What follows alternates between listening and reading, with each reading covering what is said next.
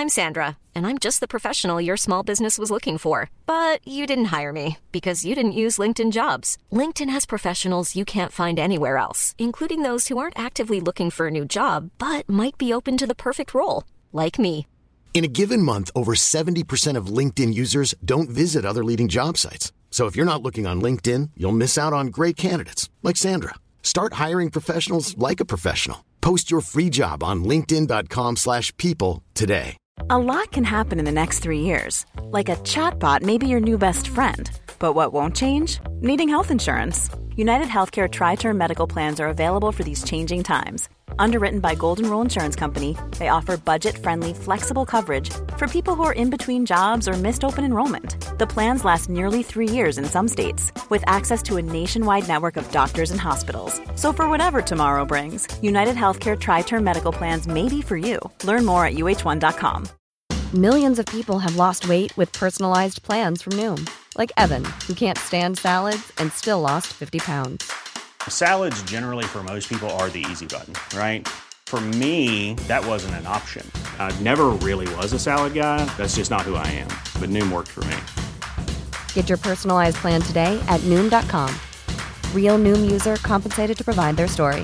In four weeks, the typical Noom user can expect to lose one to two pounds per week. Individual results may vary. Everyone, raise your glasses to Charlie. What did I do? You didn't do anything. We just want to toast our new friend. You see things, and you understand. You're a wallflower. What is it? What's wrong? I didn't think anyone noticed me. Well, we didn't think there was anyone cool left to meet. So, come on, everyone. To Charlie. To Charlie. Welcome to the island of misfit toys. Welcome to Syndicate, a film and TV podcast. From our screens to your watch list, we gather to share and discuss your next favorite. Join us as we want you to spend less time scrolling and more time watching. And now, here's your host, Armand Haddad. Hello and welcome to another episode of Syndicates. I'm your host, Armand Haddad. This season we are exploring the cinematic adaptations of love stories. Today we are looking at the film adaptation of The Perks of Being a Wallflower by Stephen Chbosky. But before we navigate through freshman year, I am joined by a very special guest, Elise Junior St. Preux, a film director whose most recent film is being featured at the Tribeca Film Festival, Arrinco in Adagio. Elise, welcome to the show. Thank you. Oh, you're welcome. so, I have to ask before we get into your short film, what's your film all about? So this film is about a young boy who lives on a deserted um, type of farm, Delta community with his strict father. And he's training, you know, for his audition of a lifetime to go to a music conservatory in the city. But at the same time, when he first, you know, um, gets this music sheet from his dad, from his late mother, he has this interesting feeling and navigation of being lost in the music um, of ancestral dreaming the same time. So he's like, you know, kind of finding himself through the music as well as being guided by his late mother. Mm. Yeah, that part of the movie really surprised me.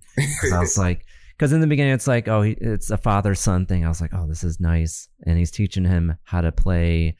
Uh, is it like the trombone? So he, yeah, so he's he's playing the baritone. It's like an instrument, yeah. It's like in between trombone and um trumpet in terms of sound. Yeah, I should have known that because I was in band at uh, the character's age, and I was playing the trumpet and French horn. I I had a friend that played baritone, and you know he had to lug that thing all around. Right. super heavy for a little kid. Definitely, So- heavy, yeah. But once you get to like I guess the second act of your short film, he like taps into like his ancestors through the music. So I gotta ask, was music a big part of your life? Yes, I actually grew up um by musicians. My dad is a musician. Basically, every man in my family for generations on has been some type of musician. And I was very interested in how that, you know, related to me because I did band for a long time, um, marching and symphonic and jazz. And I I want to say it came naturally, but I did have a natural instinct for music. And then the training came from there, you know. Um, and I'm like, how is all the men in my family, you know, like, how are we all musicians? Like, how did this happen? And where do we get that feeling from? And I felt like it was something ancestral. You know, I feel like it had to be something that was down the generational line. It, you know, mm-hmm. it had to be something about family. So that little boy basically is me. I never got to go to music school. Um, I wanted to, but you know, he gets to do it. And, you know, and that's why this movie is half my childhood, half a reimagining. Okay. That's, that's incredible.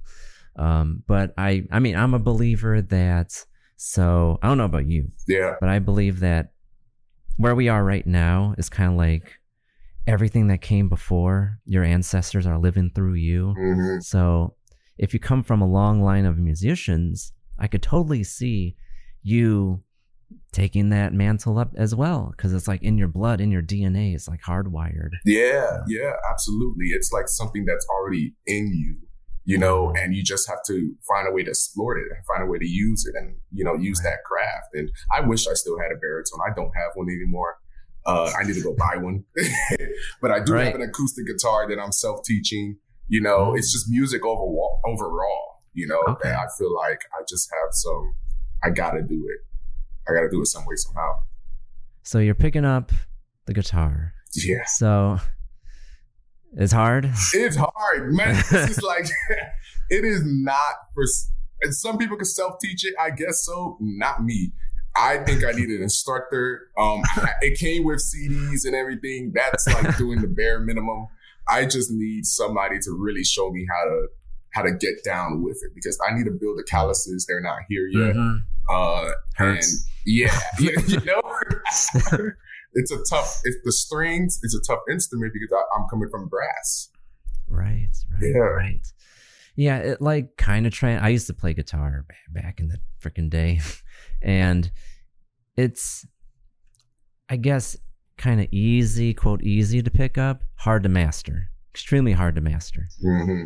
While the bass, the bass guitar, you know, there's less strings with the bass guitar. That's true. That's true hard to pick up, easy to master. Ah.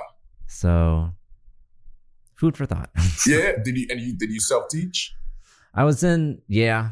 I was in I was in a rock band and we played oh, a couple shows in Chicago. Why are you sitting like that? I mean, we didn't go anywhere. Okay. Um, but yeah, like that's awesome that you're. So, what's like your dream instruments to play? Oh man, I piano. Actually, yeah, I thought about that and I'm like, that's actually an easy answer. I've been trying to get into piano for so long. I'm actually looking for a keyboard, you know, mm. refurbished, whatever, to just, mm-hmm. you know, have in the house and play with.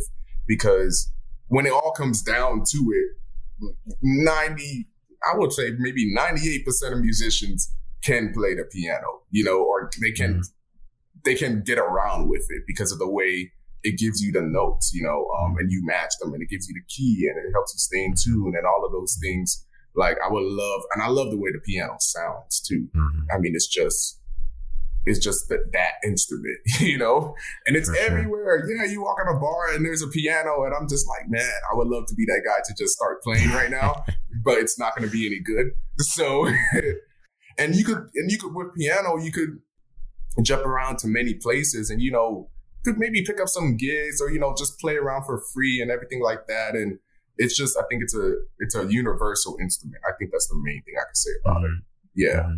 Yeah, and music in of itself is like the universal language that connects us all together. Mm-hmm. And going back to your movie where the music connects the main character, uh, the little boy, connects them to his mother that passed away. Mm-hmm. And it kind of has like this uh uh like generational but it goes like beyond your life music because like say say you pick up piano and you learn Mozart or Bach yeah. or Beethoven like they they're long dead but their music lives on forever yeah yeah and we're yeah. still studying them too mm-hmm. you know in the movie the late mother more of a background she's a musician as well who plays the baritone the same instrument mm-hmm. you know, and I could only assume that that's like the one of the first instruments, you know, or sounds he's ever heard. And it's like embedded in him since then, you know, because baritone is not the most popular instrument. Um, it's actually one that goes by the wayside. Not a lot of people know it, you know, and I, I'm, I'm fine with that. I know that, you know, but I think like it's in a lot of bands and everything of that sort. So I definitely wanted to shine a light on it, um, and put it in a place that gives it a larger audience to, you know, play with. Because trust me, I didn't go to band for baritone. I went for snare drum. Uh, really? like we all did, you know, we all saw drumline. Drumline. Like, yeah, let's, we want to play drums. And then he threw me the baritone and it was rusty. It was, it was ugly. And I was like, I don't know what this is. You got a trumpet. And it's like, like, if you're not going to give me the drums, just throw me a trumpet or saxophone. And, you know, and he's like, no, like we're all full. Just try this one out and tell me, you know, how you feel. And I think the, the interesting part about that is with music, I hated my first day in band. Um, I actually was not going to come back. I thought it was the worst thing ever. Um, I was Wow. like, this is too much work. This thing is heavy. Um, the notes, Right. I'm never going to get it, you know, and it, it was my sister who was like, um, just try it again. Like, just go back the next day. You can't make like a decision off of one day. Just go back the next day and fill it out and see what it feels like. Um, and I went the next day mad and, and I fell in love for sure. Yeah. With everything, you know, and since then it was just a whole jumble of, I want to do this. I want to do this in the band, you know, and they teach you how to mm. read notes and everything of that mm-hmm. sort. Then, you know, we go to evaluation and we're playing solos and we're getting judged and, you know, it goes a long way. I could say that from, and I, I would have never done all of that if I didn't go back the next day. You know, so that's the biggest thing with the father, all the things that he says in terms of dialogue when he's teaching him to be strong and be very mm-hmm. um particular about his skill, you know, in playing this instrument because you just never know. Right. Yeah.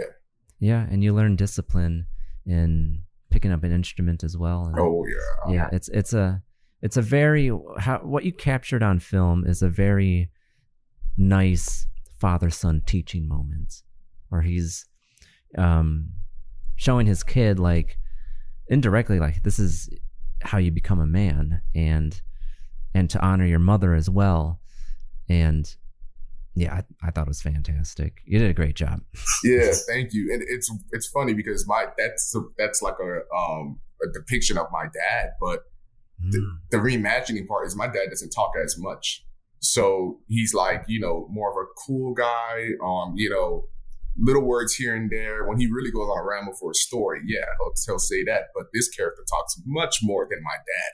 And that's and that's what I really wanted because you know my dad wouldn't say any of those things to me at that age. Um, I'm Haitian, so I come from a Caribbean family, and they're very strict. So I get all of those inspirations and insights and wisdom like that in in that form now. You know, at this age that I am now. But before, it's more of a learning experience and almost stimulation through different you know stages of life and through different situations and events that I get in as a child. But I think in the movie, I wanted him to say those things to him at that age because not only is he, he, has the ability and, you know, opportunity to go to this music conservatory so they won't be with each other anymore, like physically. But also, I thought it would be interesting to know how that affects him at that age to hear these things now. You know, like what if my dad told me those things now? How would I have, you know, done things differently? Um, you know, yeah. And nothing wrong with how I am now and how I was raised and how our relationship is. We're very close too. So I wanted to make that apparent that yeah, he's strict, but it's it's nothing but tough love. Like there's nothing else crazy going on there. It's Right. a very close relationship yeah and complex.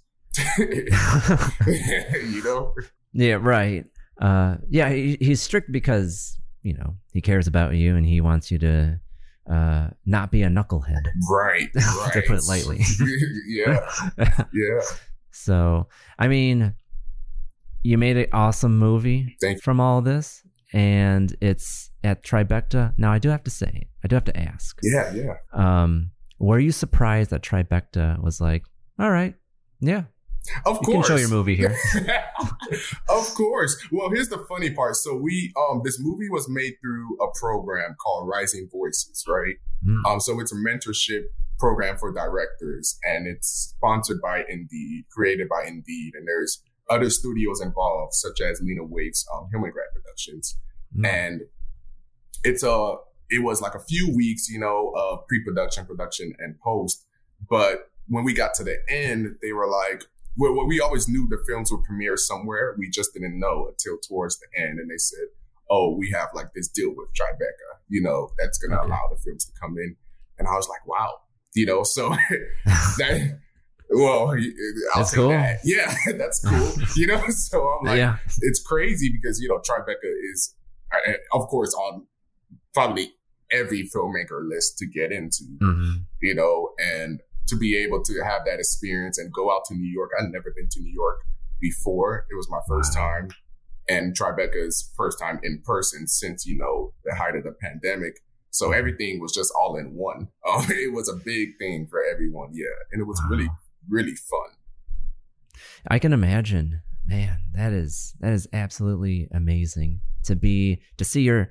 Did you see your movie on big screen? Yes, man. At They did these outdoor screenings, but it didn't take away from much. Like it was a big screen. They have like big surround sound um, on the edges. It's a lot of chairs that's going down. They put it in really nice, creative areas around the city and in different boroughs around New York. Um, it was it was nice. It was a big screen. They it, our screening was sold out. They kept adding chairs because people kept coming and coming and coming. It was Wow. fun. Have you been to Tribeca? I have not. No. To be honest, I've never been to New York. Oh, see? Chicago, Chicago number one, always. Oh yeah, yeah, yeah, yeah. I just can't deal with the cold in Chicago. It's it's rough. The, the summer heat is rough too. Yeah, It's rough all man. around. It, it's a lot going on in Chicago when it comes to the weather. Uh, Right. you have to go to New York. It's it's it's a fantastic place. Yeah, Okay. I enjoyed it a lot. You'll like it. Okay. Yeah. Will do. So I gotta ask, um, where are you from? If you're not from New York. Yeah, I'm from Miami, Florida. Oh, very nice. I've been there plenty of times. Yeah. Oh yeah, you were probably there for the beach. yeah, yeah. Uh, South Beach is cool. Uh, I like, you know, that one building in Miami with like the dancing girl, and she's like illuminated. with Uh, yeah, yeah. Every time I see that, I'm like, I'm in a whole nother world. bro miami is it's definitely a city that never sleeps. Um it's fast paced but it's also kind of like they say florida is a different world overall. I believe Mhm. that. Um Florida miami is definitely a different part. It's a part of florida but it's like a whole different thing Right. because it, it's you know it's just it's like being on an island honestly. Um sometimes it feels like you're Mhm. on an island. It feels like a vacation. You know, so growing up there, I grew up five minutes from the beach. I went to college five minutes from the beach. Like, Nice. I mean, Very nice. yeah, you know, I'm almost never in South Beach. I think my first time at South Beach was in college. Yeah, it's Very more of a, I guess more of a tourist thing, but like, Mhm. it's definitely there's just so many beaches, um, so many strips. You know, everything looks like a freaking cabana. So it's like I don't know, like it's a it's a it's a cool place, and I definitely yeah I owe it all to Miami. I love Miami. Yeah, Miami is pretty sweet. Every time I go there, I feel like I'm in the movie Scarface. Yeah, that, yeah. that's another thing. You know, Yes. yeah, Miami Vice, all of that. You just feel like you're in a Oh, whole yeah. nother type of, you know, and it's too hot over there. It's very hot, man. Yeah. The humidity is like insane. Yeah, in it's Miami. like dripping. So now I live in Georgia. So I, I live in Atlanta, Mm. Georgia right now. That's Ah, where cool. I am. Cool. And the sun is hot too, but it's more towards the other, you know, half of the south. So it gets a little bit more dry here than anything. Mm. Humid sometimes, but not like Miami. Miami, when it's hot, you're drenched in sweat. I mean, like somebody just threw a bucket of water on you. right. yeah. Like imagine living down there before the invention of uh, air conditioning. Yeah, you see? I'd be dead. dead. You know, like just the fans, or Mhm. even you know just going with you know natural breezes. right. It's like, yeah, that's a no. So when we get the hurricanes, yeah. man, I'm over it. right. Yeah, I, I do have to say, you guys that grow up in Florida, you're like a different breed of people. Like every year, is my house gonna blow away? Who knows? like, yeah, that's that that's definitely you know in your head. I mean, there was one hurricane that knocked us out for like three months. three right. months, no power, no nothing, like no school, and just everybody in the street riding a bike, rollerblading, you know, just having fun, kind of trying to make something out of the thing. But I'm definitely never afraid of hurricanes. I mean, they've done, yeah, they've done some really serious disasters, and it's extremely unfortunate. And you know, we adapt to that. But like, I've been through so many hurricanes, man. I promise you. like, when I see people run into the store, they're like, "Let's get water, let's get you know food, cans of food," and I'm kind of just sitting down like, "We have that, you know, we're we're gonna be good, y'all." wow. Deep down, deep down inside, you are Florida man. Oh yeah, oh, yeah. tropical storms. Now, so before we transition to the perks of being a wallflower, I do have one last question about your movie. Yeah. Since you directed it, what were the biggest inspirations for the overall aesthetic? Ah, great question. And you probably see it too. Um, maybe, maybe, yeah. I had I had a few um inspirations. The biggest one is a Beast of, of the Southern Wild, for sure. Okay. Um, I've had a little bit of inspiration from, of course, Whiplash, because that movie, you know, mm. knocked me out. No pun intended. Yeah, right. No pun intended. More Blood, Better Blues by Spike Lee also was uh, mm. inspiration there too. Um, there's a little bit of what else? Maybe those are. I, that's probably mm. majority. Yeah, that's probably it. Um, those are the biggest, I would say, inspirations with the aesthetic, because uh, you get that, you know, hot type of feel, brown, um, rustic, swampy feel in the beginning half, and then more of the um, symphonic, you know, modern feel towards the last half. Yeah, mm. and the fantasy yeah. half in the middle. right. like turn into Lord of the Rings in the, in the yeah, in the you know. yeah. Oh, oh, Daughters of the Dust. Um, it's an inspiration for the middle half of the fantasy. I'll say mm. that's probably another inspiration. Yeah.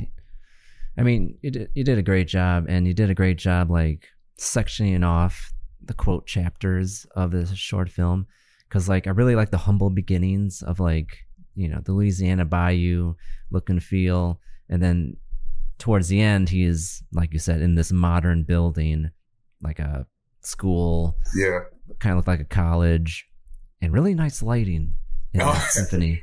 Thanks, uh, man. Area. Yeah, the DP and you know our gaffers and the whole team was really creative and really skilled in everything, man. Like we had a whole.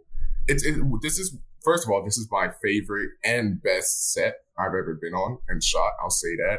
But also the crew, everyone was aware of the story. Everyone was aware of what we were trying to do, what it should look like, you know, what we were mm-hmm. going for. And so every day we shot, we shot it in three days.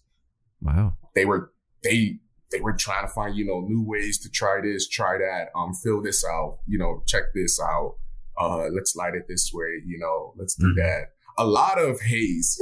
we were having, I know it's random, but I would never forget how much haze we were spraying around. It was so much fun.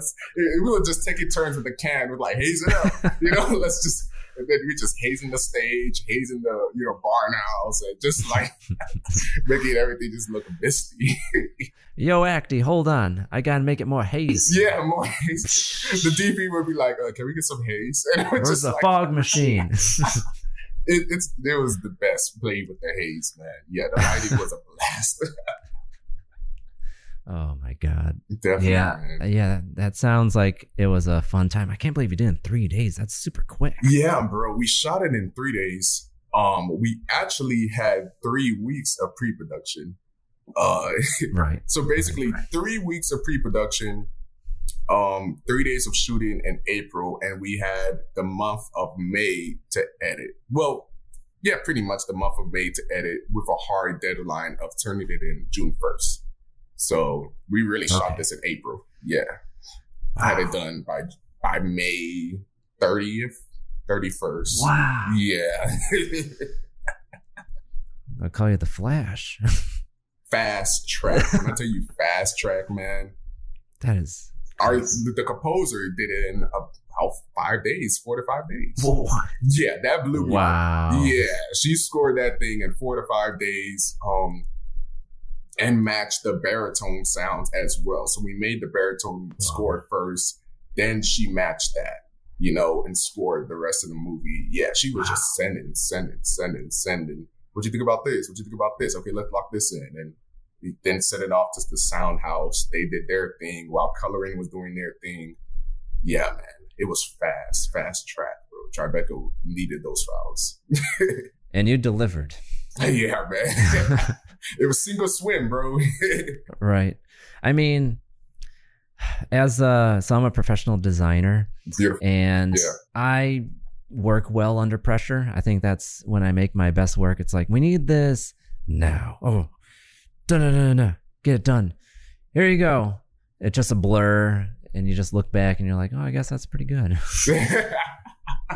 yeah, man. Yeah, I think that's that's one thing about art. It's it depends on if you, if you have the time, you know, to, mm-hmm. for it. Because I, I act as well, and you know, you audition for something, you're getting it could take a, a wide variety of time depending on callbacks and booking. But sometimes, if it's for a TV show, I mean, you audition, you're getting a callback really soon. You're gonna hear if you book really soon. You're gonna be on set in like three days. You know, like wow. you're shooting like this, like this, like this, Mm-hmm. like this. So and if you you have to prepare. You got to know your Right. lines. You got to make you know strong choices and be interesting. And that's that's the beauty of the art. Like art, we do these things really fast. Art is pretty fast most of the time, I would say. So I guess you got to have that in you. You got to have that skill. Yeah, it's uh, not for the faint of heart, as I could see. not at all. Not for procrastinators, even though most of us are. Um, like we are, but then you know we get it done. Uh, but it's not for procrastinators. It, it's definitely not. You know, for you gotta definitely you'll be busy. You gotta learn how to just be busy and balance. Yes, absolutely, absolutely. Well, you knocked it out of the park uh, with this short film, and so to the listeners, where can they view your movie? Yeah, absolutely. So they could view Arinco and Adagio on Indeed's site, which is jobschangers.com slash Indeed's Rising Voices. Um, they could, that's in my bio. And you could also, if you just Google Rising Voices by Indeed, I mean, a plethora of things will pop up and you'll get yourself to movies, as well as nine other filmmakers that made phenomenal short films. They're part of the program. And then you can also find it on Amazon Prime. Well, there you go. Yeah. so if that takes too long for you, go ahead and get your Fire Stick, Smart TV, no matter what it is. Go ahead and click it on Amazon Prime. You'll find the movie right there, Enrico and Adagio. That is amazing, and congratulations. Thank you, thank you, thank you. So let's pivot to your recommendation for today, which is the perks of being a wallflower. So I do have to say, when you reached out to me and I said, "Hey, would you like to join the main discussion with recommending an adapted uh, screenplay?" and you're like, "Sure, let's do this movie," and I was very surprised. Really? I was surprised because um, it's an older movie. I remember when the book came out way back when. Yeah. I was in high school, and that caused uh, waves in my friend group because it was a good book, and Mm. I thought it showcased coping with depression in a realistic way, where it wasn't like cheesy or over the top, Yeah. sensational. It was like pretty grounded. Yeah. So I gotta ask, how did you first hear about this movie? Okay, yeah, that's a great question. Um, I so I'm a I'm a cinephile, die at heart, you know. Um, and it was a time where and it's funny because this movie came out in 2012, and I always tell people in 2012 and a little bit of 2013, I watched about two movies every single night, like Wow. something new. And I had this tablet where I was just, I mean, downloading, downloading. You didn't hear from me. And I got I got to this movie because I think I think one a reviewer on YouTube like raved about this movie. And I was like, I, okay, I'll, I'll add it to the list. And that's that's mainly how I saw it. Um, I didn't know about the book at first when I first saw the movie, Mm. and I watched the movie. Then I said I gotta definitely research this book because they did it so well. Mhm. But it, it's a movie that st- since then stuck with me because I've never seen a coming of age movie as warm as that. I mean, they're usually warm, but this one is extremely feel good and e- emotional. You know, like Mhm. it deals with real stuff. It's Yeah. presented in a very, very interesting way. I think so. Um, extremely authentic way. I would say that Mhm. for sure. But at the same time, it's it's high school freshman year. You know, we all done it, and, and, you know, Right.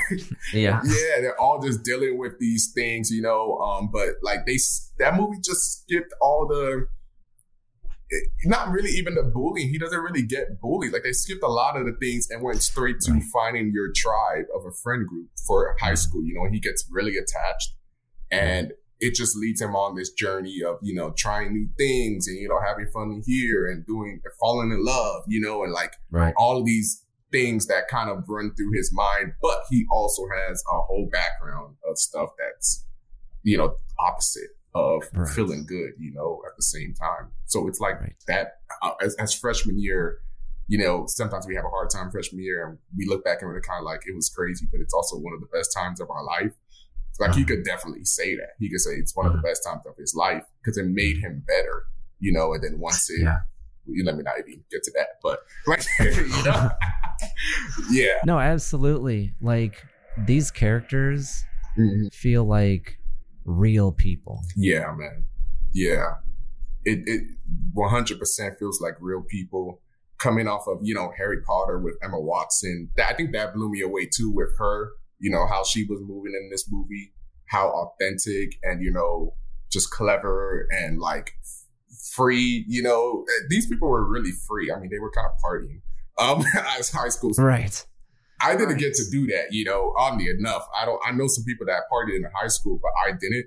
But I think in this movie, it doesn't show it like, you know, in a crazy bad way. It was like just what his friends did, you know, Mhm. um, in this high school. I, I think, yeah, I think they were very smart of how they presented this movie, you know, and the book is even darker.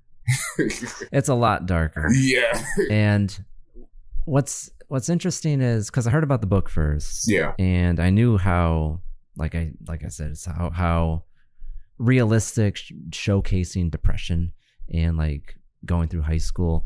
And then uh, when I watched the movie, I was like, like you said, it kind of glossed over all of the bullying aspects in the book, and I was like, is this the same book? Yeah. that I read. but yeah, I, I mean, what's interesting is the screenwriter for this movie is also the author of the book. Yeah. Yeah. I thought that was interesting. I was like, huh.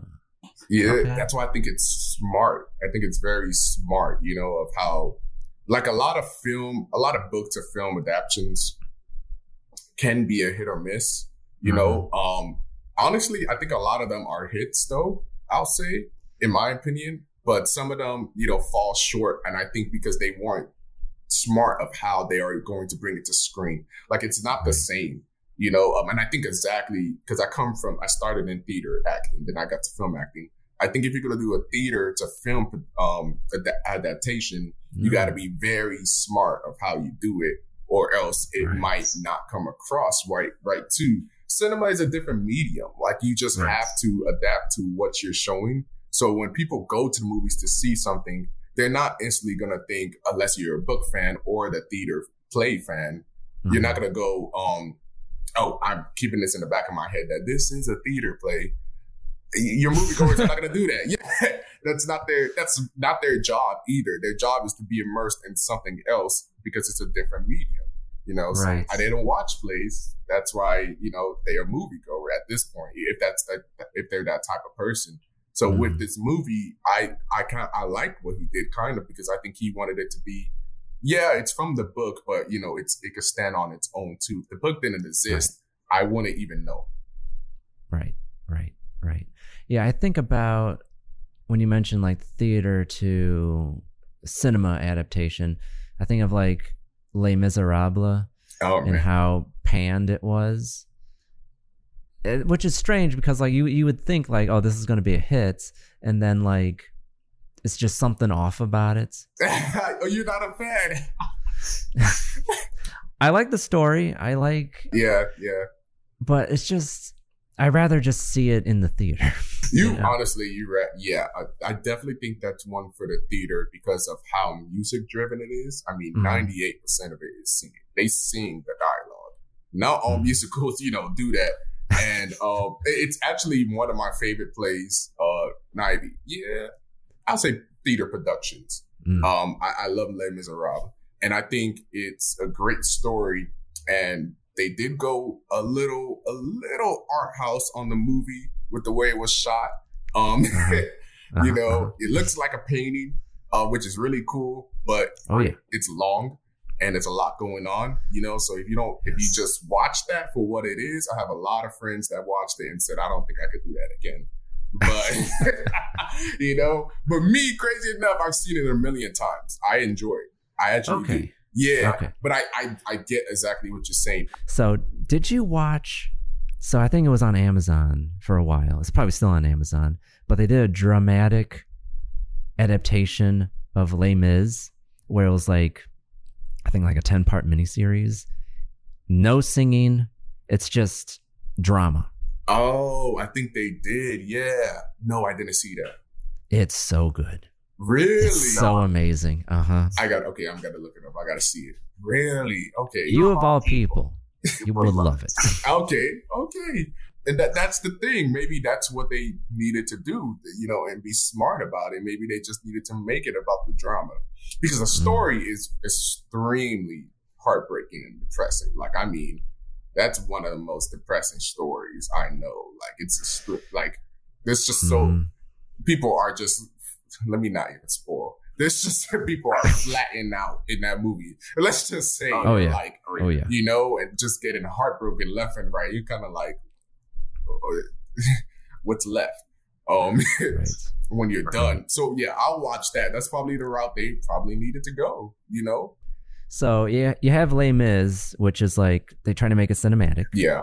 very very aesthetically pleasing movie and then with hamilton that's a completely different direction where it's like they filmed the theater production and Hey, I'm Ryan Reynolds. At Mint Mobile, we like to do the opposite of what Big Wireless does. They charge you a lot, we charge you a little. So naturally, when they announced they'd be raising their prices due to inflation, we decided to deflate our prices due to not hating you. That's right. We're cutting the price of Mint Unlimited from $30 a month to just $15 a month. Give it a try at mintmobile.com slash switch. $45 upfront for three months plus taxes and fees. Promo rate for new customers for limited time. Unlimited more than 40 gigabytes per month. Slows. Full terms at mintmobile.com. Hiring for your small business? If you're not looking for professionals on LinkedIn, you're looking in the wrong place. That's like looking for your car keys in a fish tank. LinkedIn helps you hire professionals you can't find anywhere else, even those who aren't actively searching for a new job but might be open to the perfect role. In a given month, over 70% of LinkedIn users don't even visit other leading job sites. So start looking in the right place. With LinkedIn, you can hire professionals like a professional. Post your free job on linkedin.com/people slash people today. I think they should have done that with Les Mis but i don't know Okay, so they did. Um, actually, They they, they, have a 10th anniversary version of the play that's filmed like Ham. Well, Hamilton's more modern. Um, of how they Mhm. did it, but it's filmed kind of like that. And then they have a 25th um anniversary of of Les Mis, which is filmed like that too. But a lot of people in the 25th anniversary is actually in the movie, or maybe just one. Leah, um, who does who plays Eponine in the movie, um, a- actually played Anne Hathaway's character, um, in Oh, yeah in the 25th Okay. anniversary play adaptation. You know, so okay it's a little bit like that. But they, yeah, they did film it like that. They probably could have kept it like that, um, but they decided to do the cinematic version, and we got what we got. And Right, right, you know, but I did like Hamilton. That was kind of like, you know, because Hamilton is another one, 98%, probably ninety nine percent singing. You know, so it's a tough one to put into a movie, a, a cinematic production. And they were smart, yeah, putting it, keeping it in the theater. Um, I thought it was still enjoyable. They threw an intermission in there. Uh, and plus it's on Disney Plus, which I think it's the perfect place for it. You know, Mhm. so yeah, they they were smart with that. I think you just got to be smart when you're going to try to do something like that. Right? Disney was like, "How can I say no to this?" Yeah, right. Hamilton is like a classic at this point, you know, and they're they're back on Broadway. They're going back on It is? Broadway. Yeah, they just came to Atlanta, Mhm. so they have. I'm on. I have the app that's doing uh the the lottery tickets. Trying to get those Those tickets are still insane. Yes, those tickets are up there. So I'm trying to get those ten dollar tickets. You know, get a nice, you know, little seat in there. And if not, then I'll pay the price because my sister loves Hamilton, and we were gonna go to see it in New York. But now that I know they got it going on in Atlanta too, until like the end of September, I'm gonna like try to see what we could do. You know, that's closer. They all in Miami, but we'll Florida. Oh. Uh-huh. Yeah. All right. Sweet. I love how you pitched me the perks of being a wallflower. We're talking about Hamilton. Yeah. We're talking about Les Mis. It's crazy, man. so without further ado, Yeah. listeners of the show know what time it is. It's time for some elevator pitches. Oof. Please stand clear of the closing door. So, for those that don't know, if you're selling a movie on a friend, you really only have 60 seconds to do so. So, to simulate that today, we are going to put 60 seconds on the clock. So, I need you, Elise, to summarize the plot of Perks of Being a Wallflower within one minute. Are you ready? Yeah, let's do it. We're going to start in three, two, one, go. so, The Perks of Being a Wildflower is about a young boy who, well, let's say teen, who is going to freshman year of high school.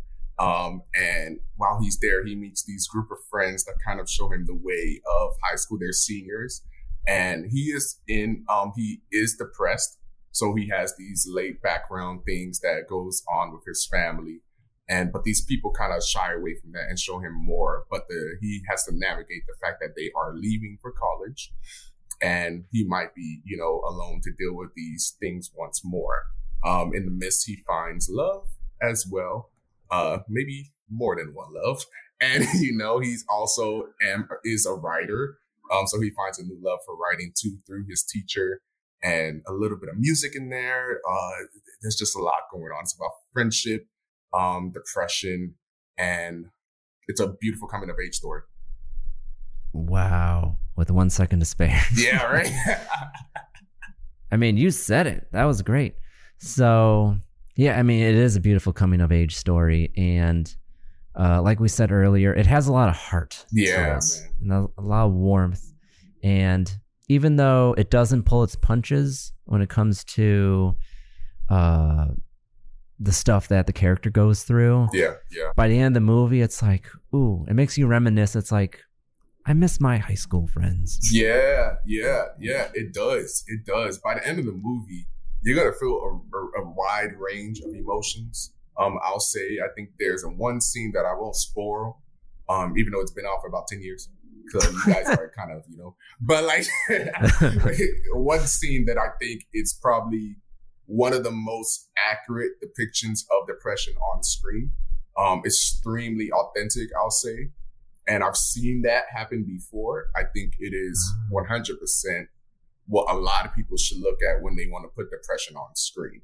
Um, they didn't try to be very artsy with it. They, you know, did simple editing, you know, that made it just effective, in my opinion. I was like, I, this is an episode. This is an anxiety attack, you know, Uh-huh. and that's what it looks like. Right. And I know exactly which scene you're talking about. Yeah. And yeah, I thought it was masterfully uh, directed and executed on screen. It you definitely feel anxious when the character is going through his episode. Yes.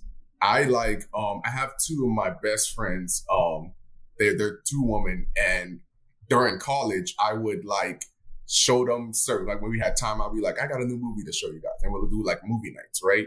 Um Nice. this was one of the movie nights. And from that point on of the movie to like the end, they were like shaking. Wow. Yeah, they were legit like, oh my gosh. And I, I didn't, I knew it affected me, but watching it with someone else who's blinded of the whole movie, I never tell them usually what the movie's about or anything like that, um, unless they really want to know, and they usually want to know who's in it. But like, um, and they have to be big fans of Logan Lerman, anyways. So Right. from that point on, they were just like, oh my gosh, like I just can't, I can't watch. And it's crazy Wow. coming from, you know, a coming of age movie like that. And now I Mhm. think a lot of coming of age movies have small scenes that are hard to watch or that like gives you a little bit of panicking.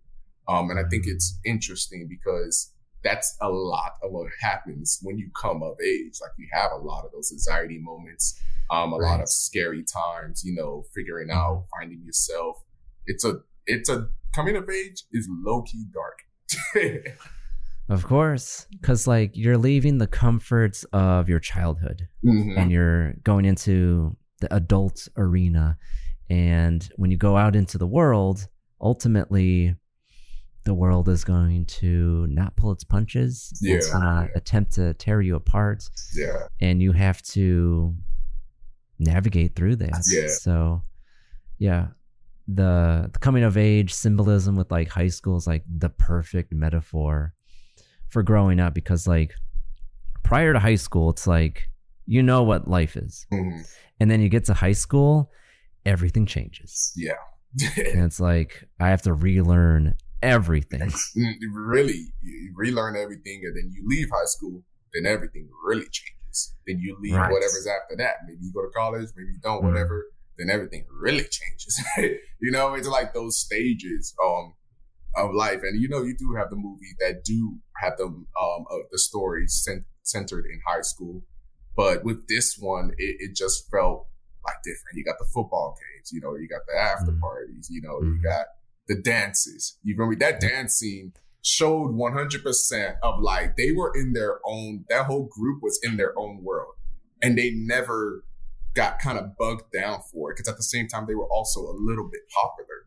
So right in their own friend group, you know. So it was Mhm. they were invited to the parties, you know. They, you know, related to the football players. Like it was Mhm. just interesting of how it had it going on. Plus, for sure that main character is a freshman in high school. His sister was a senior. Same thing happened to me. Yeah, I came into high Really? school as a freshman. My sister was a senior. Yeah, and it was that's an interesting dynamic too. It was cool for me. Um, but also the way it happens in the movie too, of how she acts at times. I'm like, yeah, that's my sister.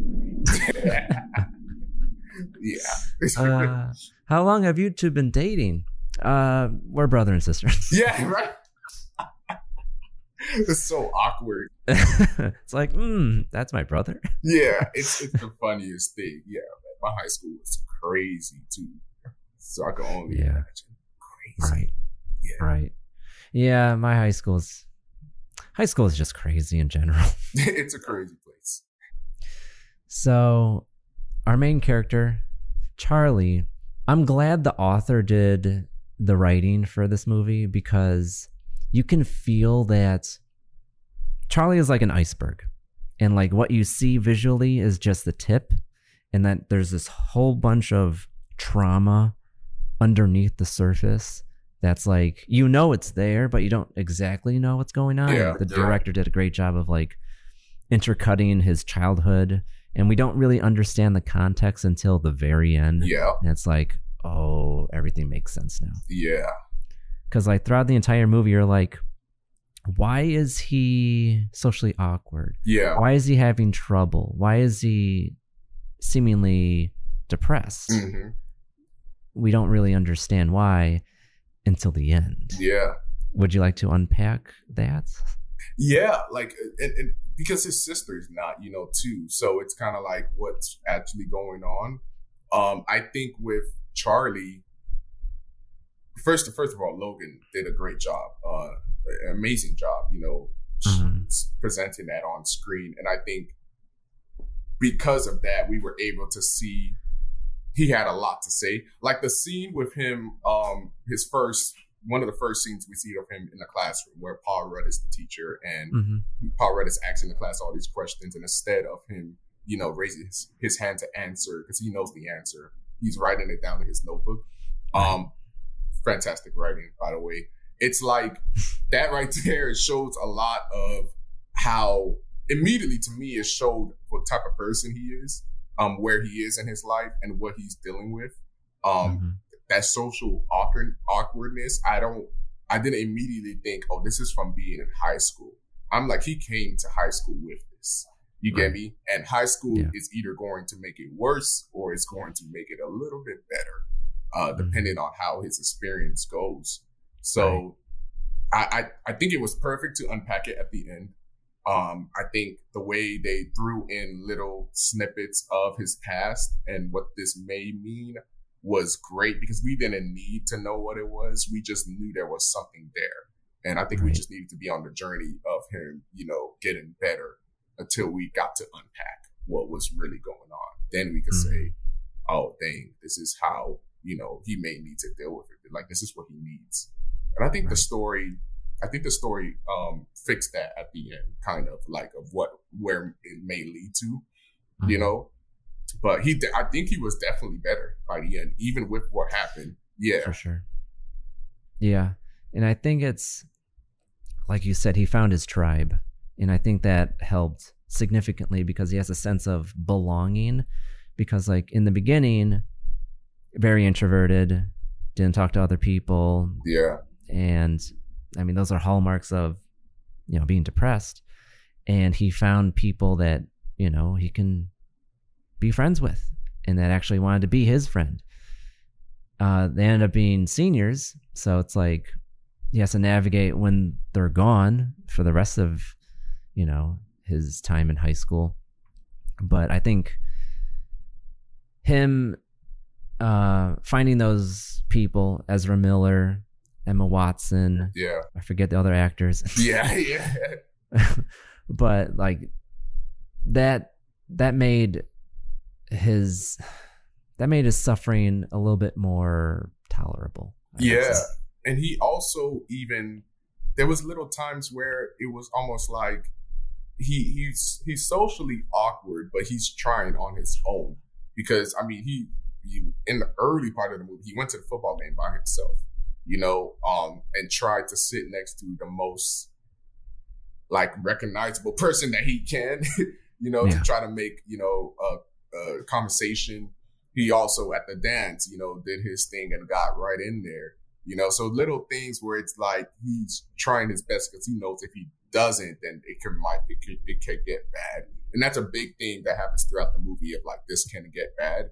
So he got to make sure it doesn't, you know. Uh, yeah, but it, it's unfortunate that his friends happen to be seniors uh, in college, a lot of my friends were like seniors and stuff, but college is different, you know, because then they leave, but they're probably kind of still around, um, Right. you know, the area or anything like that. By Right. high school, people could be going to freaking, you know, Right. yeah, Stanford or like, like Yeah. across the state, and it's kind of, it's not over, but really that close relationship is can, Right. It's like a diaspora for friends when high school ends. It's like, I'm going here, I'm going here, going across the world. And it's like, oh my God. I'm- Yeah. I'm, here still. and you try to make it work, you know, the first year or a few months, and then things start happening. By the time you guys graduate college, you already have like a whole group of other people in your life. You know, that's different. You guys really do fade away. Yeah, your, your circle gets smaller and it changes depending on where you are. Um, if you went to college in the same area, you you can keep that relationship going on. But I still think it sometimes fades, you know, too, because people grow and people like other things and, you know, things happen. But yeah, yeah, that's a big, I think that was a big thing to um, say about this story is the fact that like he has to, no matter what, he's, he's to have to, um, to get better, adapt to certain things on his own. And I think he knows that. So he was trying the whole time to do that. yeah, for sure. Have you seen the movie Stand By Me? Man, I okay, yes and no. Like I don't remember. every- I don't remember everything about it, and I actually started it started it again just to rewatch it. Um, and then it was coming back to me just a little bit. I just don't remember the middle that Okay. much. Um, but it's it, it's apparently like from when I watched it too, the best coming of age story ever made. Uh, so I need to see it again.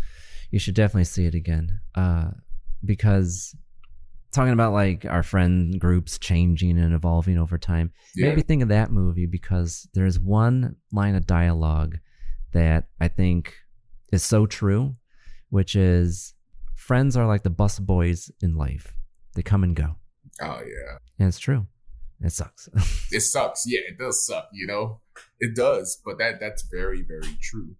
It is, yeah. Yeah, they come and go. They do. But I think Charlie, I mean, I don't know what his plans are. I think he's going to college after high school. I think that's that was the plan. Um, he'll find new friends, Yeah. or maybe you know he'll rekindle with his high school friends. True. True. Yeah. Because I mean, he, he's also very talented Mhm. and uh socially better, I'll say. Uh so and plus his personality, people started gravitating towards crazy enough, you know, um, which he probably Right. thought would never would happen. So I think yeah, yeah, he'll he'll have a good time. If not college good. You're crazy. so Paul Rudd's character. Yeah. What did you think about uh, Paul Rudd's character? So he plays the English teacher, and I think personally he was very influential on Charlie's development for his freshman year. Yeah, absolutely. It, he was um, monumental because he was giving him a taste of the things that he likes that he didn't want to really expound on, expand on, um, like the books, you know, recommendations and everything of that sort. Um, telling him to speak up more in class a little bit, which he started doing. And Mhm. I'm a huge advocate for teachers. Like I Mm. love teachers. I think Mm. they don't get the most credit. They don't get paid the most, um, which they should. Like they are Right. legit the reason a lot of us know certain things, Uh-huh. um, you know, through education and they bust their ass to do that because we are so mean. So it's like, I think he's so important because he's the, um, uh, epitome of a teacher that cares a lot. There are some teachers that don't care. I think that's percentage is very small because you just can't do that job and not care. You know, it's not going to last you that long. But he sees a student, which makes him his job really worthwhile. You know, that's what they love to see, and he Yeah. he works with him through that. You know, um, kind of like what I feel like the Edge of Seventeen was trying to do uh, without this topic. I'm just not a fan of that movie, but like I, I think like I'm not. I, I I think that's that made me just so angry because I just hated the, the, her character so much, and I love her, but I thought the character was such um an asshole. If I, Which movie? Which movie? the Edge of Seventeen. I don't know that one. You don't know that one. I know 17 again. Okay. Zac Efron. Zac Efron, 17 again. Yeah, the Edge of 17 is with um Hailee Steinfeld. Yeah, I mean it got great reviews. A lot of people loved it. And I watched it and I'm just like, she is like a terrible person. There's a difference between, yeah, coming of age and you know, you're bratty and everything. No, no, no. She's terrible. Like a terrible person in that movie. But she does have the teacher um and uh student thing going on in terms of like them getting clothes and them trying to learn things and everything. You know, nothing like the kindergarten teacher, but like way less than that. But that I thought that was a Okay. you know, I don't think that's their fault. I think the movie was meant to be like that. I just felt like I don't know what's going on. But yeah, Paul Rudd was important, and I'm glad that you know he's there. Plus, it was fun to see him do something like that. He was good at what he did. Right. Yeah, I thought it was, he was so wholesome Yes. in this movie. And I'm so used to him doing comedic roles, but him Yeah. doing like a serious role, kind of like a almost like a Dead Poets Society Oh man, yeah. Robin Williams character.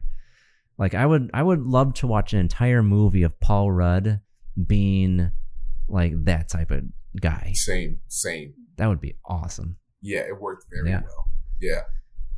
And this is a good segue into back to uh, Charlie's friend group because he ends up dating one of the girls, Yeah. uh, kind of like the punky looking girl. Elizabeth, right? Yeah, yeah. And at first, it was fine. And then as time went on, she got more and more, I don't know how to describe it, like controlling.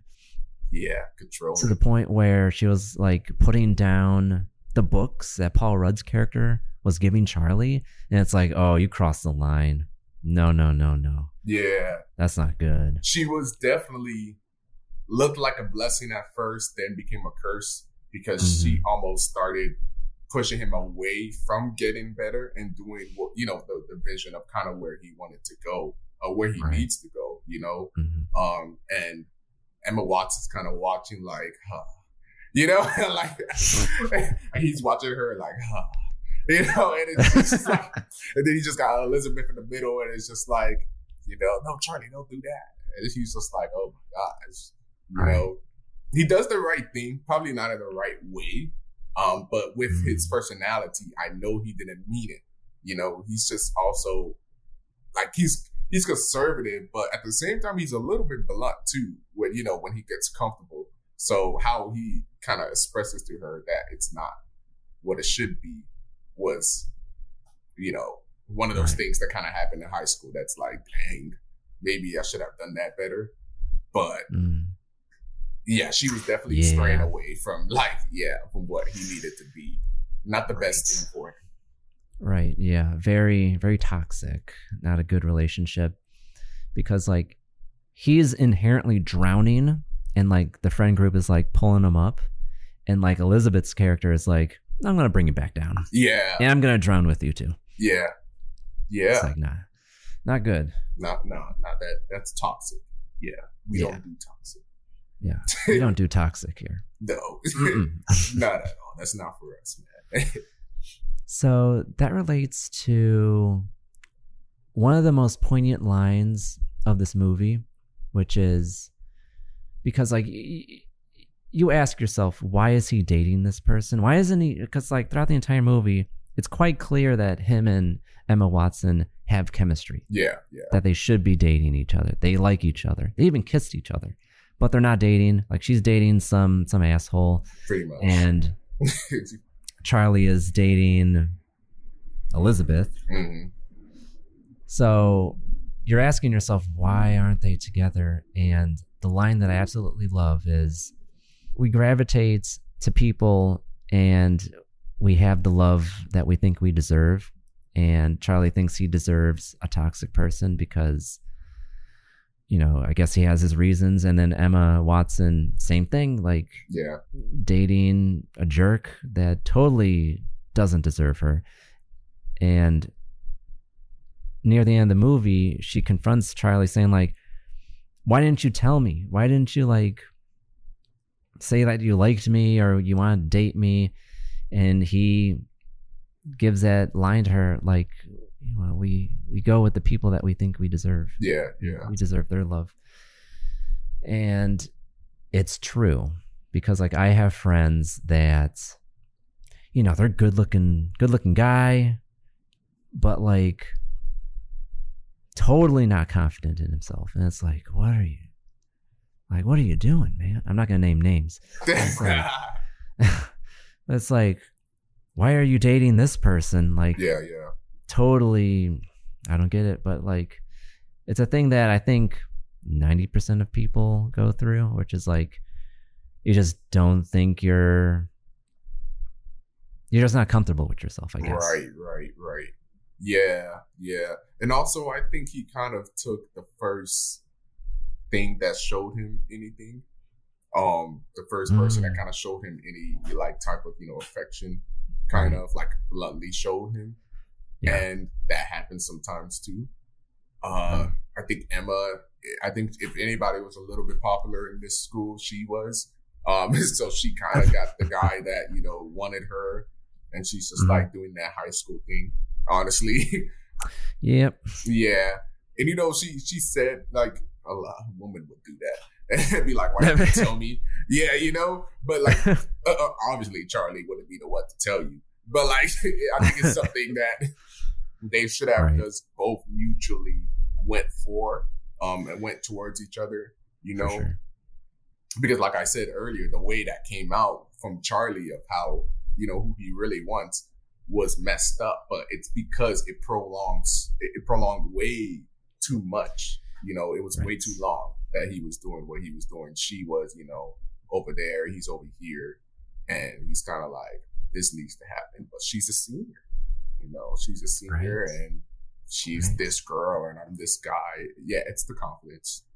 and like she's cooler than me and she listens to cool music and yeah so the confidence Just the confidence. Yeah. You know, I think it's a good book to film adaptation and what it did.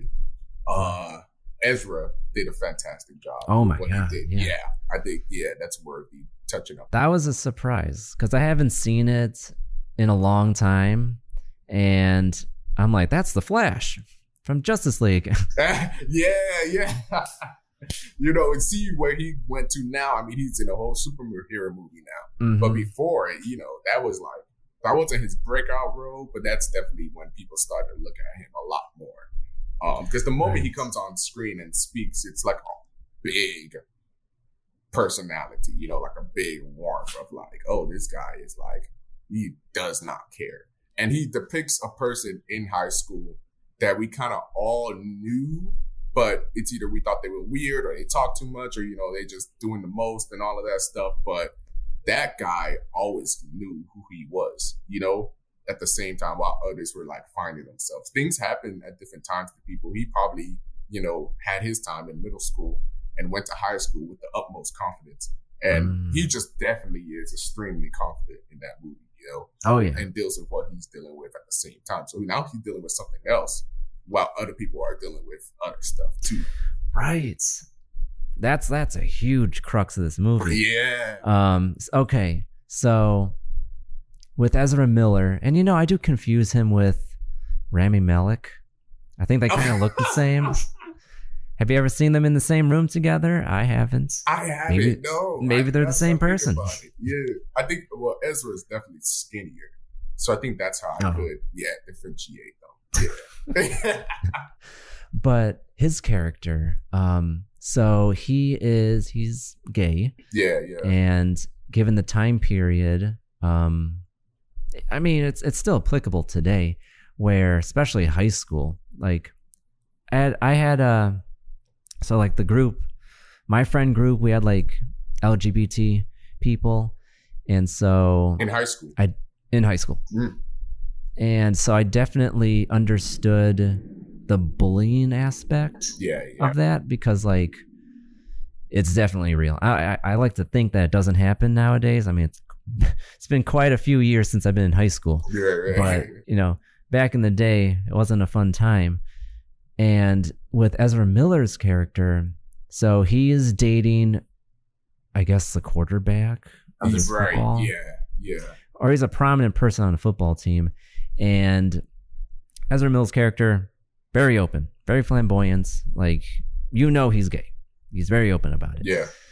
The guy he's dating or hooking up with is very much in the closet and hiding it at all costs. Yeah, yeah. And that drives a giant stake through the relationship or a wedge through the relationship. Yeah. Yeah, it's yeah, and it does. It, it that's high school. That's the other thing that's like crazy about this movie, to be honest. Just show that in screen. I mean, that came out in 2012, and um, it's it's definitely something like that happens to a lot of people, you know. And the fact that Ezra is so open, and that's why I said like he, his confidence is like up there. But in that aspect, it's it's not necessarily because of who he's with, you know. And when Charlie um comes about it, you know, Right. It's it's also like now he, he opens another door of friendship with him because um towards the end too he, they get more into that friendship um which is different from him and Emma Watson's relationship you know? So he kind of has somebody to talk to uh and it's like it's like Charlie has that you know now he has that responsibility on his back uh but it, it's definitely yeah that's something you know big in the movie of that confidence builder but like also who's going through what at, at, at what time in high school. Like Charlie's Mhm. going through the depression, you know, the anxiety, as well as the socialness, um, and relationship wise. You know, his sister is dealing with an asshole boyfriend. Um, you know, a dumb asshole boyfriend at the same time, which is kind of like, Yeah. what are you doing? Yeah, like what are you doing? And Ezra is dealing with that. You know, Right. that kind of blows up at one moment. Also, another favorite scene of mine. Charlie gets Mm. down, but like Yeah. it's like, Dude, he kicked like three dudes' asses. bro, that are taller that than him. Like another scene that I think directors can, you know, um, look at and and because when you write that in a screenplay, you probably could put that a million different ways. You know, Uh-huh. um, you could get really gruesome and graphic with it. You could get explicit. You could get um really artsy with it. But Right. the way they did it, I didn't kind of expect it. You know, um, because they decided to show a blackout. Like we know Charlie blacked out, but they blacked out the screen, and then went back into Yeah. picture. Yeah, and his knuckles were just bloody. You know, and Mhm. everybody's messed up on the floor. It, it's it was extremely intense. Like you still that intensity is the same as if we saw it. You know, Right. yeah, which I think was a very smart way to play it. It wasn't even it wasn't a, even like a cinematic moment or anything like that. It was just great editing, you know, and Yeah. direction. Yeah, Yeah. It's definitely one of the more memorable sequences, like uh the episode near the end, yeah, this blackout scene. So it's kind of like breadcrumbs that the director's laying in. Like this guy has, you know, unchecked issues. yeah, yeah, absolutely, yeah. Because when someone like, and I know people, um, with uh the with the way Charlie is, and when when they get angry, it's like, and then they- they say the human mind is also a very complex place. So we're way stronger than we know. And I think when he gets to, yeah, when he gets to that place, you don't know what may happen it was like three guys, it- like three football player guys, Right. you know. Um, Yeah. and the line that he has after that is like genius too, you know. uh, what is it? Touch my friends again, and I'll blind you. Like it's kind of Yeah. it's pretty Yeah. insane, yeah. And he's dead serious, and he just Mm-hmm. he wasn't even physically and uh, his face. He didn't even look like he was like extremely, you know, crazy or anything like that. He was just very calm, upset, but it was a calm type of upset too, which is the scariest ones. You know, he didn't need to get to that place, but it was necessary for that moment. I think Mhm. so. Yeah. Yeah. Like if that was like my kid, I would be like you shouldn't be violent, but good job. Yeah. You did the right thing. Let's get some ice cream. Um, like, yeah, I mean, he was defending his friend who was getting, at least they showed that, who's getting brutally um jumped, you know? Mhm. So it would have got really bad after a Oh, while. yeah. definitely. That's so fucked up. Yeah, it is, man. It is. It's messed up. It's messed up. And it happens. So Yeah. I'm glad the way they did it and they cho- they chose the, the character you would least suspect to defend because Emma jumped in there and they threw her right back. So like yes, they're like, okay, you're not yeah, you're not gonna get this. But Charlie just walked up. He didn't even run. He walked up into the scene. It blacks Mhm. out and it just comes back and everyone's down Yeah. bad. Yeah. Yeah. I liked how the movie portrayed prejudice and homophobia because it's definitely a major issue. Why can't people just chill out? You know? Because people are not It's like- chill. It's like everyone's I don't know. People just need to chill out. It's like we're all different. Just calm down. Yeah, You know? society has a lot of issues, um, for sure, that they don't necessarily find ways to fix. Um, there's many ways they they they have going on to fix, uh, but at the end of the day, people seem like they still have their own uh, agenda. You know? Right. Right. But uh yeah, I think overall was a good choice. Yeah, man. I'm glad I was thinking, rewatched I it. like, what what am I going to give him? you know, and I didn't want to say Harry Potter because I promise I would have. Um, we could have done Harry Potter. We could have done it. I'm a huge Harry Potter fan, but that would I don't know. I wanted to give something that the audience may not know much of, even though I know a lot of Mm. people know the movie, but I met somebody the other day that didn't. And I'm like, bro, definitely watch this. He's a director and no, he's a cinematographer. My bad, and he's like a, constantly he's a huge cinephile too. And I'm mm-hmm. like, oh yeah, this is like when it comes to coming of age movies, this is my top five. You know, it's Wow. on there. Yeah, it's definitely. I think everybody needs to see it. Wow. I would not have expected that. Yeah, Cause like, watch it again, man. You're Yeah. yeah, yeah, yeah. I mean, you, I was- you like it, but I've seen it a million. I think I have it on my computer, so I've seen it a million times. Very important movie. Yeah, pretty important. Imagine the softest sheets you've ever felt. Now imagine them getting even softer over time. That's what you'll feel with Boll and Branch's organic cotton sheets. In a recent customer survey, 96% replied that Boll and Branch sheets get softer with every wash. Start getting your best night's sleep in these sheets that get softer and softer for years to come. Try their sheets with a 30-night guarantee. Plus, get 15% off your first order at bollandbranch.com. Code BUTTERY. Exclusions apply. See site for details. Even when we're on a budget, we still deserve nice things. Quince is a place to scoop up stunning high-end goods for 50 to 80% less than similar brands. They have buttery soft cashmere sweaters starting at $50, luxurious Italian leather bags, and so much more. Plus, Quince only works with factories that use safe, ethical, and responsible manufacturing. Get the high-end goods you'll love without the high price tag with Quince. Go to quince.com slash style for free shipping and 365-day returns. Planning for your next trip? Elevate your travel style with Quince. Quince has all the jet-setting essentials you'll want for your next getaway, like European linen, premium luggage options, buttery soft Italian leather bags, and so much more. And is all priced at 50 to 80% less than similar brands.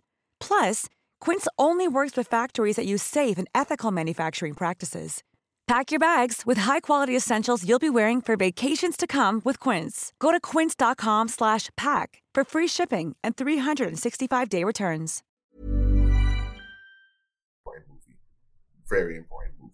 I could see some hallmarks uh, that you emulated in your short film from Perks of Being a Wallflower. Really? Uh-huh. Oh, okay. What else do you see? That's interesting to hear. You know. Okay, so the beginning bayou Yeah. setting, the the color temperature and like the whole ambiance, very similar to the interior shot of the high school party. Oh, same okay. color temperature, same like vibe, and I'm like, ah, no flickering light, Right, right, right. but like little things like that. I'm like, ah, you probably didn't notice, but your brain did. yeah, yeah. I think when it comes to coming of age, and that's a coming of age movie too. I guess, I guess, with unwillingly, I did. Yeah, had some inspirations. That's true. I ain't noticed Two great movies. that. So, to close the show, what we like to do on Cinedicate is the one reason why. So, I'm going to ask you today, Elise, what is the one reason you would give somebody to watch The Perks of Being a Wallflower? I think the one reason people should watch Perks of Being a Wildflower is, huh? It's because it's it's it's not crazy enough. It's not the typical coming of age movie. Um, it's the perfect blending of a feel good movie, but it tackles a very very very important message. Um, that I think a lot of coming of age movies do not tackle because they're either afraid or they don't know how it may come across to children. But I don't think that any of that matters because it's something that is very true. I think we may have came across socially awkward people. I, I'm I'm probably 100% sure in high school, all of us came across socially awkward people, you know, and Of course, of course. you know, and we never may have known what they may have been going through. But in this Mm-hmm. movie, this whole movie is told through the eyes of that person, you know. So how many times do you get to see that? Not a whole lot. It's usually probably the protagonist would be Emma Watson, Right. Or maybe Ezra Miller. It would not be Charlie. it wouldn't be Charlie. Charlie would be, you know, he wouldn't even be part of the friend group. He would probably be that, you know, maybe person they come across, you know, and Mm. say something to, interact with, and then keep on moving. You know, but if this was coming from Emma Watson character, who's a lot more popular, head on the shoulders, then I don't think it will be as interesting. You know, uh, like I think for sure. Yeah, this movie decided to take that friend group. I kind of say in most movies you got those three friend groups or two. It's the cool kid, the comedic relief, and you know the chill guy. But in mm-hmm. this movie, you got the socially awkward kid who's the lead. Um, you know the. Yeah. Maybe Ezra's the comedic relief, but he's also kind of like more of the the the goofball too at the same time, but it works. Right. But he's also has another layer to him, which is huge. And then you have Emma Watson, who's I guess more so of the chill, you know, girl that everybody wants to, the girl next door that every kind of kind of wants to be next to, but right. she also has relationship issues. So you know, all three of them got something going on. They're not, you know, your typical three people person friend group. And um, this movie did very well, you know, it's uh, expanding on their stories and, you know, getting us through the life of Charlie and how he's going to, you know, keep going after that. Right. Yeah. That is absolutely true. And my one reason is going to, I'm going to piggyback off of yours. Yeah, yeah. Which is it's a very bold decision to showcase Charlie as the protagonist and have it be Charlie's story at the end of the day. And I think this movie, people should watch this movie because it showcases accurately like a dysfunctional friend group, but like it's not dysfunctional interpersonally, like with each other. With each other, they're perfect. It's like a perfect friend group. But within themselves, they all have issues. Mm-hmm. And when you have characters like that, people can relate to them. It's like, yeah.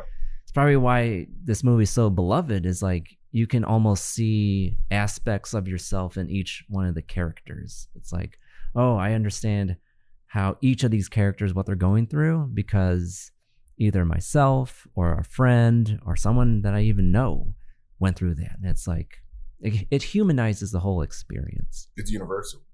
Yeah, absolutely. But that's it for this time on Cinedicate. We hope you enjoyed yourself. We've been talking about The Perks of Being a Wallflower by Stephen Chbosky. Please check it out where it is available.